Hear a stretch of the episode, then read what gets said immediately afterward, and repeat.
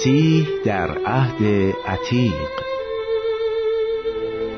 عزیزان خدمت شما سلام عرض می کنم خدا را شکر برای این فرصت بسیار گرانبهایی که با هم داریم و می‌تونیم مجددا با مطالعه کتاب مقدس مسیح را در عهد عتیق ببینیم.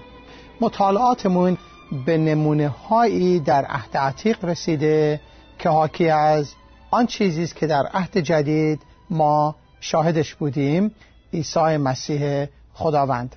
به خاطر شما میارم آیه رو که سعی کردم در هر جلسه تکرار کنم. یوحنا باب پنج. عیسی مسیح در خطاب به یهودیان آنانی که مدعی بودند کتاب مقدس اون زمان یعنی عهد عتیق رو خیلی خوب بلد بودن تعلیم می‌دادن بهشون گفت کتب را تفتیش کنید زیرا که آنها به من شهادت می‌دهد. پس عهد عتیق شهادت میده به اینکه عیسی مسیح کی هست. یعنی ما نه فقط دیدیم شنیدیم لمس کردیم عیسی مسیح آن شخصیتی که از مریم باکره متولد شد در عهد جدید بلکه چون کلمه از ابتدا بود نزد خدا بود خود خدا بود در عهد عتیق نیز بود. و در عهد عتیق نبوت ها کمک کرد ما رو درک کنیم. ظهور قابل رؤیتش در عهد عتیق کمک کرده ما او رو اونجا ببینیم. سمبل های عهد عتیقی اشاره به مسیح کرده. این سمبل شخصی به اسم اسحق پسر ابراهیم هست. در عهد عتیق پیدایش با پای 17 الا آخر باب 22 زندگی اسحق ظهور اسحق در زندگی ابراهیم هست.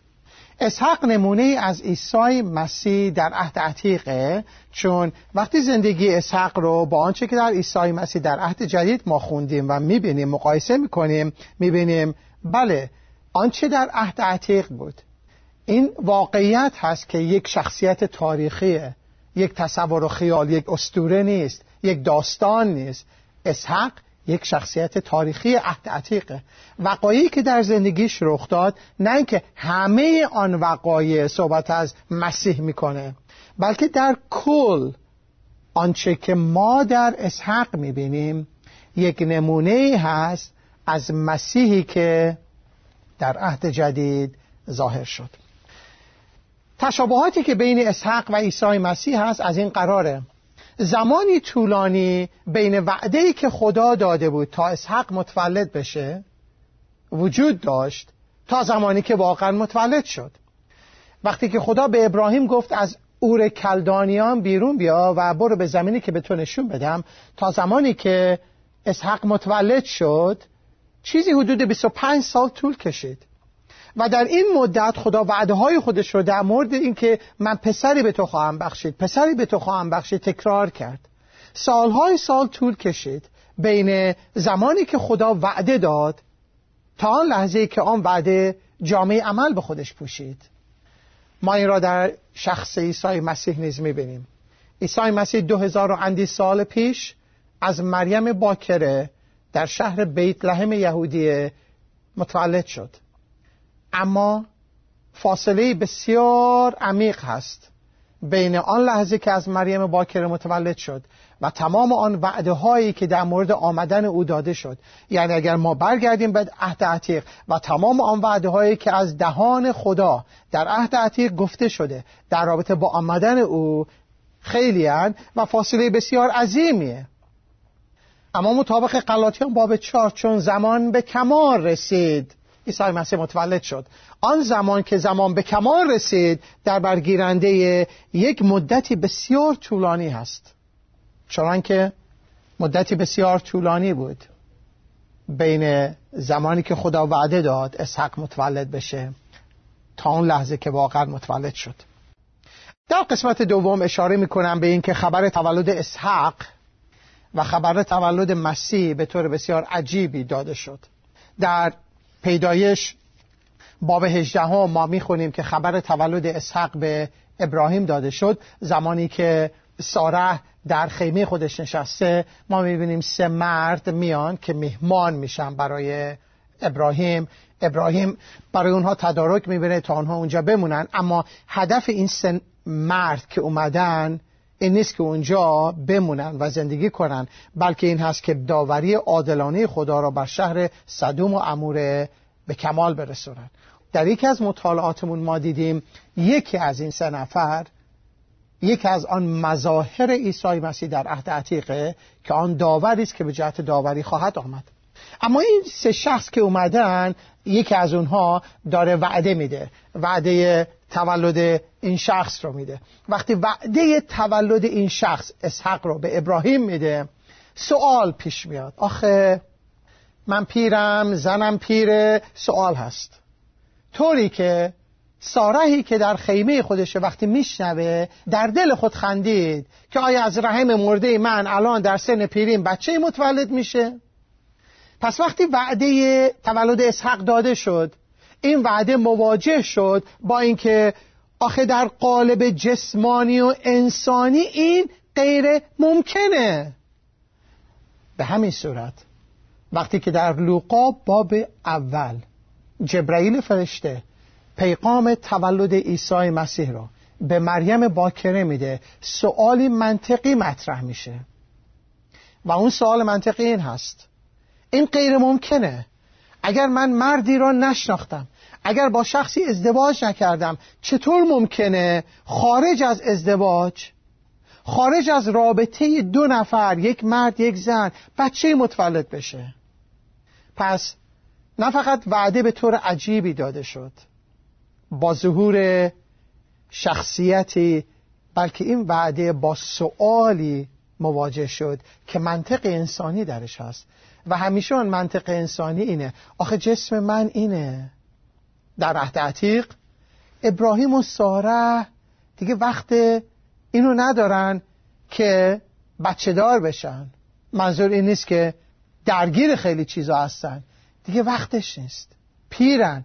قوت انسانیشون برای اینکه حامل بچه بشن بچه متولد بشه دیگه از بین رفته. چنانکه در مریم آن مخالفت از نقطه نظر قالب انسانی من. من ازدواج نکردم. چطور میشه این اتفاق بیفته؟ این غیر ممکنه. قبل از تولد هر دو چه اسحق و چه عیسی مسیح اسم اونها گفته شد. در پیدایش باب 17 آیه شماره 19 خدا گفت به تحقیق یعنی به حقیقت زوجت ساره برای تو پسری خواهد زایید و او را اسحق نام بنه.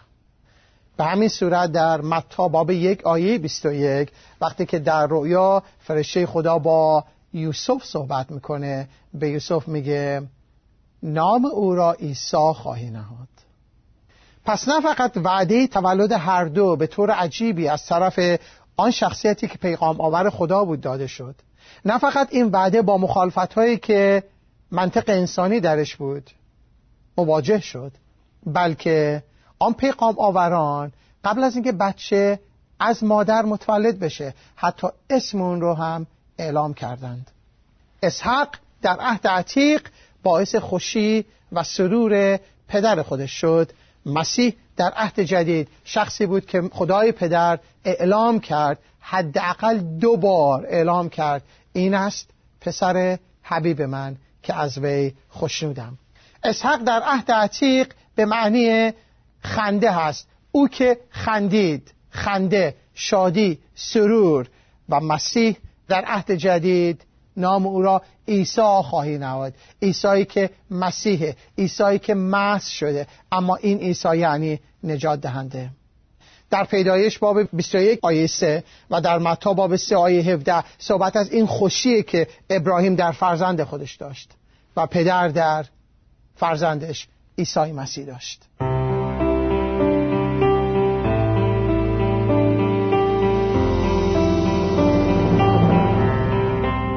در عهد عتیق ما می‌بینیم چه اسحق و در عهد جدید چه عیسی مسیح زمانی که راهی هستند به طرف مکانی که قرار محل زبه اونها باشه. قرار آنجا اسم قربانی روشون بشینه. به عنوان قربانی ادا بشن. هر دو چه اسحق در عهد عتیق چه عیسی در عهد جدید سوار بر اولاغ راهی میشن. عیسی مسیح هنگامی که به طرف اورشلیم رفت در یک شنبه نخل یک یک شنبه قبل از یک شنبه قیام یک شنبه رستاخیز عیسی مسیح از مردگان سوار بر اولاغ وارد اورشلیم شد و همه سرود براش خوندن. هوشیانا مبارک است آن که به نام خداوند میآید. و ما در عهد عتیق می‌بینیم که اسحق به همراه پدرش سوار بر کلی اوراق راهی میشن به طرف کوه موریا که آنجا قرار پدر و پسر به جهت قربانی پرستش خدا به بالای کوه برن. متا باب 21 صحبت از ورود مسیح به اورشلیم هست. سوار بر کره اولاغ پیدایش 22 آیه 3 اسحق سوار بر کره اولاغ هست و این سفر سفر اسحق سفری سه روزه بود. اسحق به همراه پدرش راهی مکانی هست که قرار زب بشه. توجه شما را جلب می‌کنم به پیدایش باب 22 زمانی که میگه خدا ابراهیم را امتحان کرده بدو گفت ای ابراهیم عرض کرد لبیک گفت اکنون پسر خود را که یگانی توست و او را دوست میداری. خوشی پدر بود. یعنی اسحق را بردار دقت کنید. او را که خوشی توست او را که دوست میداری. یعنی اسحق چون اسحق فرزند وعده است و اسماعیل فرزند جسم بود. و اینجا تاکید خاص می‌کنه. وقتی بر روی کوه موریا می‌خوای بری. و مرا پرستش کنی اونجا. نه اسماعیل بلکه او را که دوست میداری اسحق فرزند وعده را با خودت ببر و به زمین موریا برو و او را در آنجا دقت کنید او را در آنجا بر یکی از کوههایی که به تو نشان می‌دهم. برای قربانی سوختنی بگذران. این چه پیغامیه؟ کویی که به تو نشان میدم کویی که الان نشون ندادم ولی بهت نشون میدم. با ایمان سوار شو با ایمان بچه تو بردار با این فکر بچه تو بردار که بری و او را قربانی کنیم. این پیغام که کویی که به تو نشان خواهم داد ما رو برمیگردونه به شروع خروج ابراهیم از اور کلده. زمانی که خدا گفت قوم خودت رو خاندان خودت رو رها کن بلند شو به سرزمینی برو که به تو نشان خواهم داد و با ایمان قدم برداشت. نمی‌دونست کجا میره. اما این رو درک کرد. وقتی که با ایمان قدم برداره خدا امین هست الان داره تکرار میشه. پاشو الان بچه تو ببر. آن بچه که یگانه توست آن بچه که فرزند وعده است آن بچه که در پیری برای تو متولد شد آن بچه که به خاطر عمل معجزاسای من متولد شد. ممکن نبود در پیری تو بچه دار بشی؟ شخصی رو که سالهای سال منتظر شدی چون وعده داده بودم بالاخره شد و دلتو درش بستی الان می‌خوام او را قربانی بگذرانی پاشو برو. به کویی که به تو نشان می‌دهم. آیه شماره سه بامدادان ابراهیم برخواسته اولاق خود را بیاراست و دو نفر از نوکران خود را با پسر خیش اسحق برداشته. از اون لحظه که خدا گفت این کارو بکن و سفر سه روزه بود تا اون مکانی که قربانی رو میبایست ادا می‌کردن. از نقطه نظر تفسیر کتاب مقدسی اسحق برای ابراهیم مرده محسوب شده. در از این سه روز مرده محسوب شده. چون که دو نفر با اونها هستن ما می‌دونیم در زندگی عیسی مسیح هم وقتی بر روی صلیب جان خودش رو داد بین دو نفر گناهکار جان خودش رو داد و الان راهی هستند. به همراه این دو نفر. با پسر خیش اسحق برداشته. هیزم برای قربانی سوختنی شکسته روانه شد و به سوی آن مکانی که خدا او را امر فرموده بود رفت و در روز سیوم ابراهیم چشمان خود را بلند کرده. آن مکان را از دور دید. آنگاه ابراهیم به خادمان خود گفت شما در اینجا نزد اولاغ بمانید تا من با پسر به دانجا رویم و عبادت کرده نزد شما باز آیم ایمان. ایمان ابراهیم پدر اسحق. کسی که میگه شما اینجا بمونید ما میریم بالا قربانی رو میگذرانیم و وقتی قربانی رو گذاشتیم ادا کردیم ما من و پسرم برمیگردیم. ظاهر قضیه نشون میده که ایمان داره بچه زنده است. اما خدا گفته بچه تو قربانی کن. آیه شماره شش رو برای شما می‌خونم. پس ابراهیم هیزم قربانی سوختنی را گرفته بر پسر خود اسحق نهاد و آتش و کارت را به دست خود گرفت و هر دو با هم می‌رفتند. در عهد عتیق اسحق که راهی مذبحی هست که قرار بر روی مذبح گذاشته بشه و قرار ذبح کرده بشه در حینی که راهی هست آن چوبی را که برای سوختن این قربانی سوختنی است بر روی دوش خودش می‌گذاره. پدر چوب رو بر دوش اسحق می‌گذاره. و عیسی مسیح زمانی که راهی بود بر روی صلیب جلجتا چوب رو بر دوش خود حمل نمود. یوحنا باب 19 آیه 17 اسحق وقتی که به همراه پدرش بالا میرن جریان خیلی جالبه. و اینجا کسی نیست دست ابراهیم رو بگیره بگه آ دست تو گرفتم دیگه بچه تو نکش. چیز دیگه اتفاق میافته. آیه شماره هفت. اسحق پدر خود ابراهیم را خطاب کرده گفت ای پدر من. گفت ای پسر من لبیک. گفت اینک آتش و هیزم. لیکن برای قربانی کجاست؟ بچه می‌پرسه ما همه چیز رو برای قربانی داریم. پس بچه خیلی خوب می‌دونه قربانی ادا کردن یعنی چی. بچه خیلی خوب می‌دونه که قربانی ادا کردن آمدن به حضور خدا در پرستش احتیاج به یک حیوانی داره به بره به قوچی برای ذبح کردن. خونی باید ریخته بشه که بعد سوخته بشه. خب حالا کارت هست برای ذبحش چوب و آتش هست برای سوختن آن قربانی ذبح شده. اما خود قربانی کو؟ ابراهیم در آیه هشت میگه پسر من خدا برای قربانی را برای خود مهیا خواهد ساخت که زبان عبری عهد عتیق در پیدایش اینو نمیگه خدا میره از یه جا مهیا می‌کنه میگه خدا خودش رو مهیا می‌کنه. میگه خدا خود را قربانی مهیا خواهد کرد. خدا خود را به عنوان قربانی مهیا خواهد کرد. و هر دو با هم رفتند. چون بدان مکانی که خدا بدو فرموده بود رسیدند ابراهیم در آنجا مذبح را بنا نمود. هیزم را بر هم نهاد. خود اسحق را بسته بالای هیزم بر مذبح گذاشت. اسحق دست و پاش بسته شد تا بر روی مذبح گذاشته بشه. عیسی مسیح دست و پاهاش رو بستند دست و پاش رو سفتند سوراخ کردند با میخ زدند میخکوب کردند بر روی صلیب و نهادند او را بر روی صلیب. لوقا باب 23 آیه شماره 33 اسحق قرار بود به عنوان قربانی سوختنی تقدیم بشه و عیسی مسیح رفت تا قربانی بشه به جهت گناه من و توی گناهکار. اسحق مطیع پدر خودش شد. در زندگی اسحق هیچ بیعتاعتی هیچ سرکشی دیده نشد. چه زمانی که با هم تصمیم گرفتن برن آن سفر سه روزه رو رفتن. چه زمانی که سوال مطرح شد برای اسحق و پدر جواب داد خدا خودش معیا می‌کنه. چه زمانی که پدر دست و پای او را بست. چه زمانی که او را بر روی مذبح نهاد. مخالفتی نبود. مطیع بود.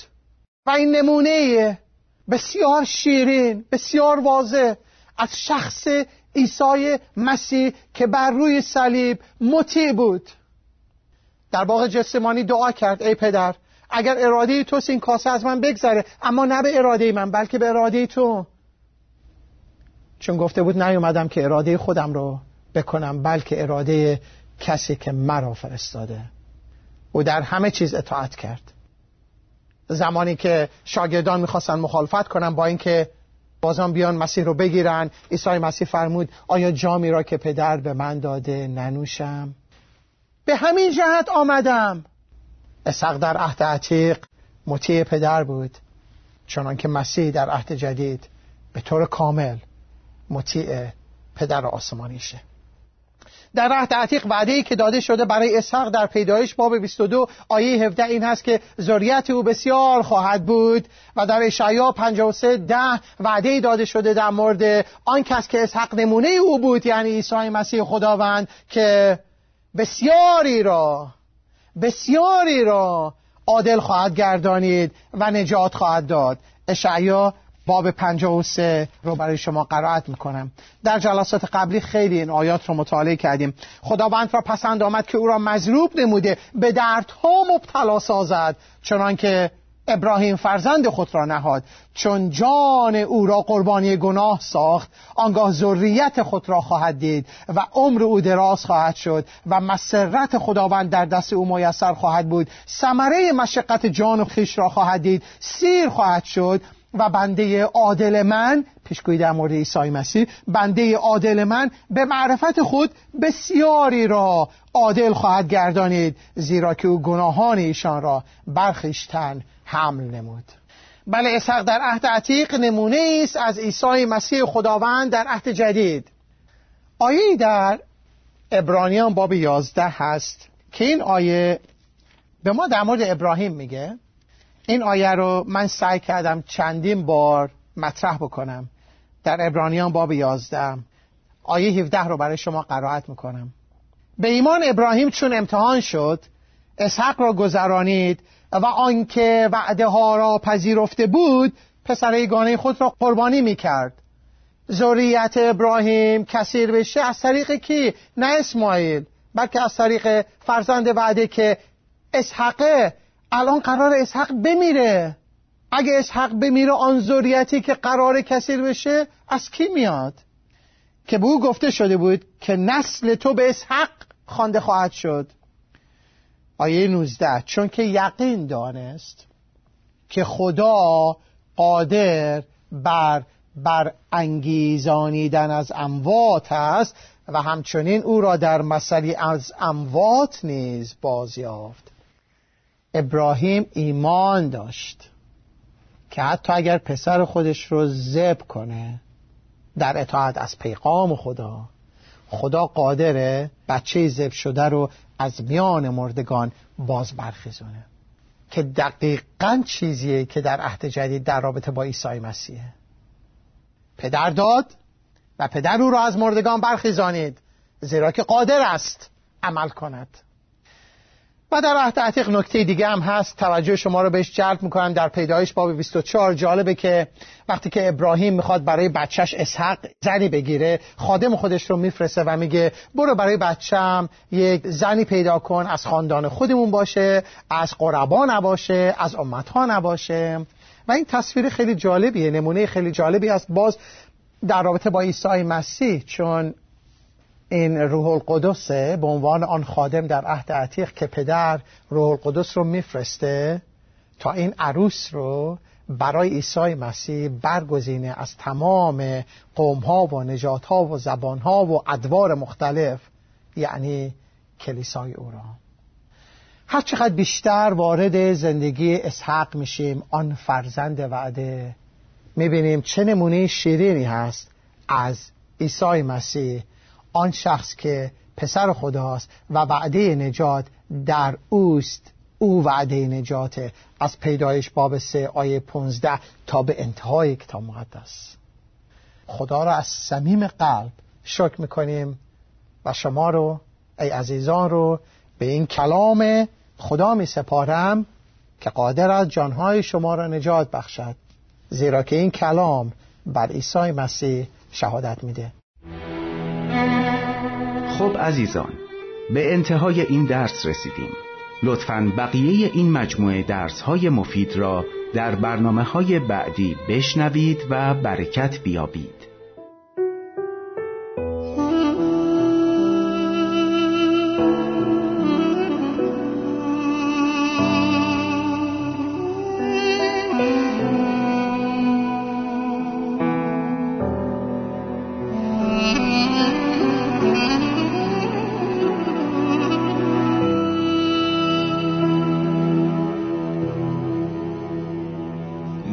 نیم شاعر و در وصف خدا می‌گویم. من از آن منشأ الطاف و صفا می‌گویم. سر به سر هرچه نوشتم همه از عشق خداست. من از آن کان کرم مهر و وفا می‌گویم. سخنم الکن و قاصر بود است وصف حبیب. من از آن قادر بخشنده خطا می‌گویم. دفتر دل به بگشودم که رسانم پیغام. من به هر گم شده از راه خدا می‌گویم. شکوه از دست چرا می‌بری بهر طبیب. من ز سرچشمه درمان و شفا می‌گویم. بس جسارت بنمودم که بخوانم نامش. من مسکین ز شهنشاه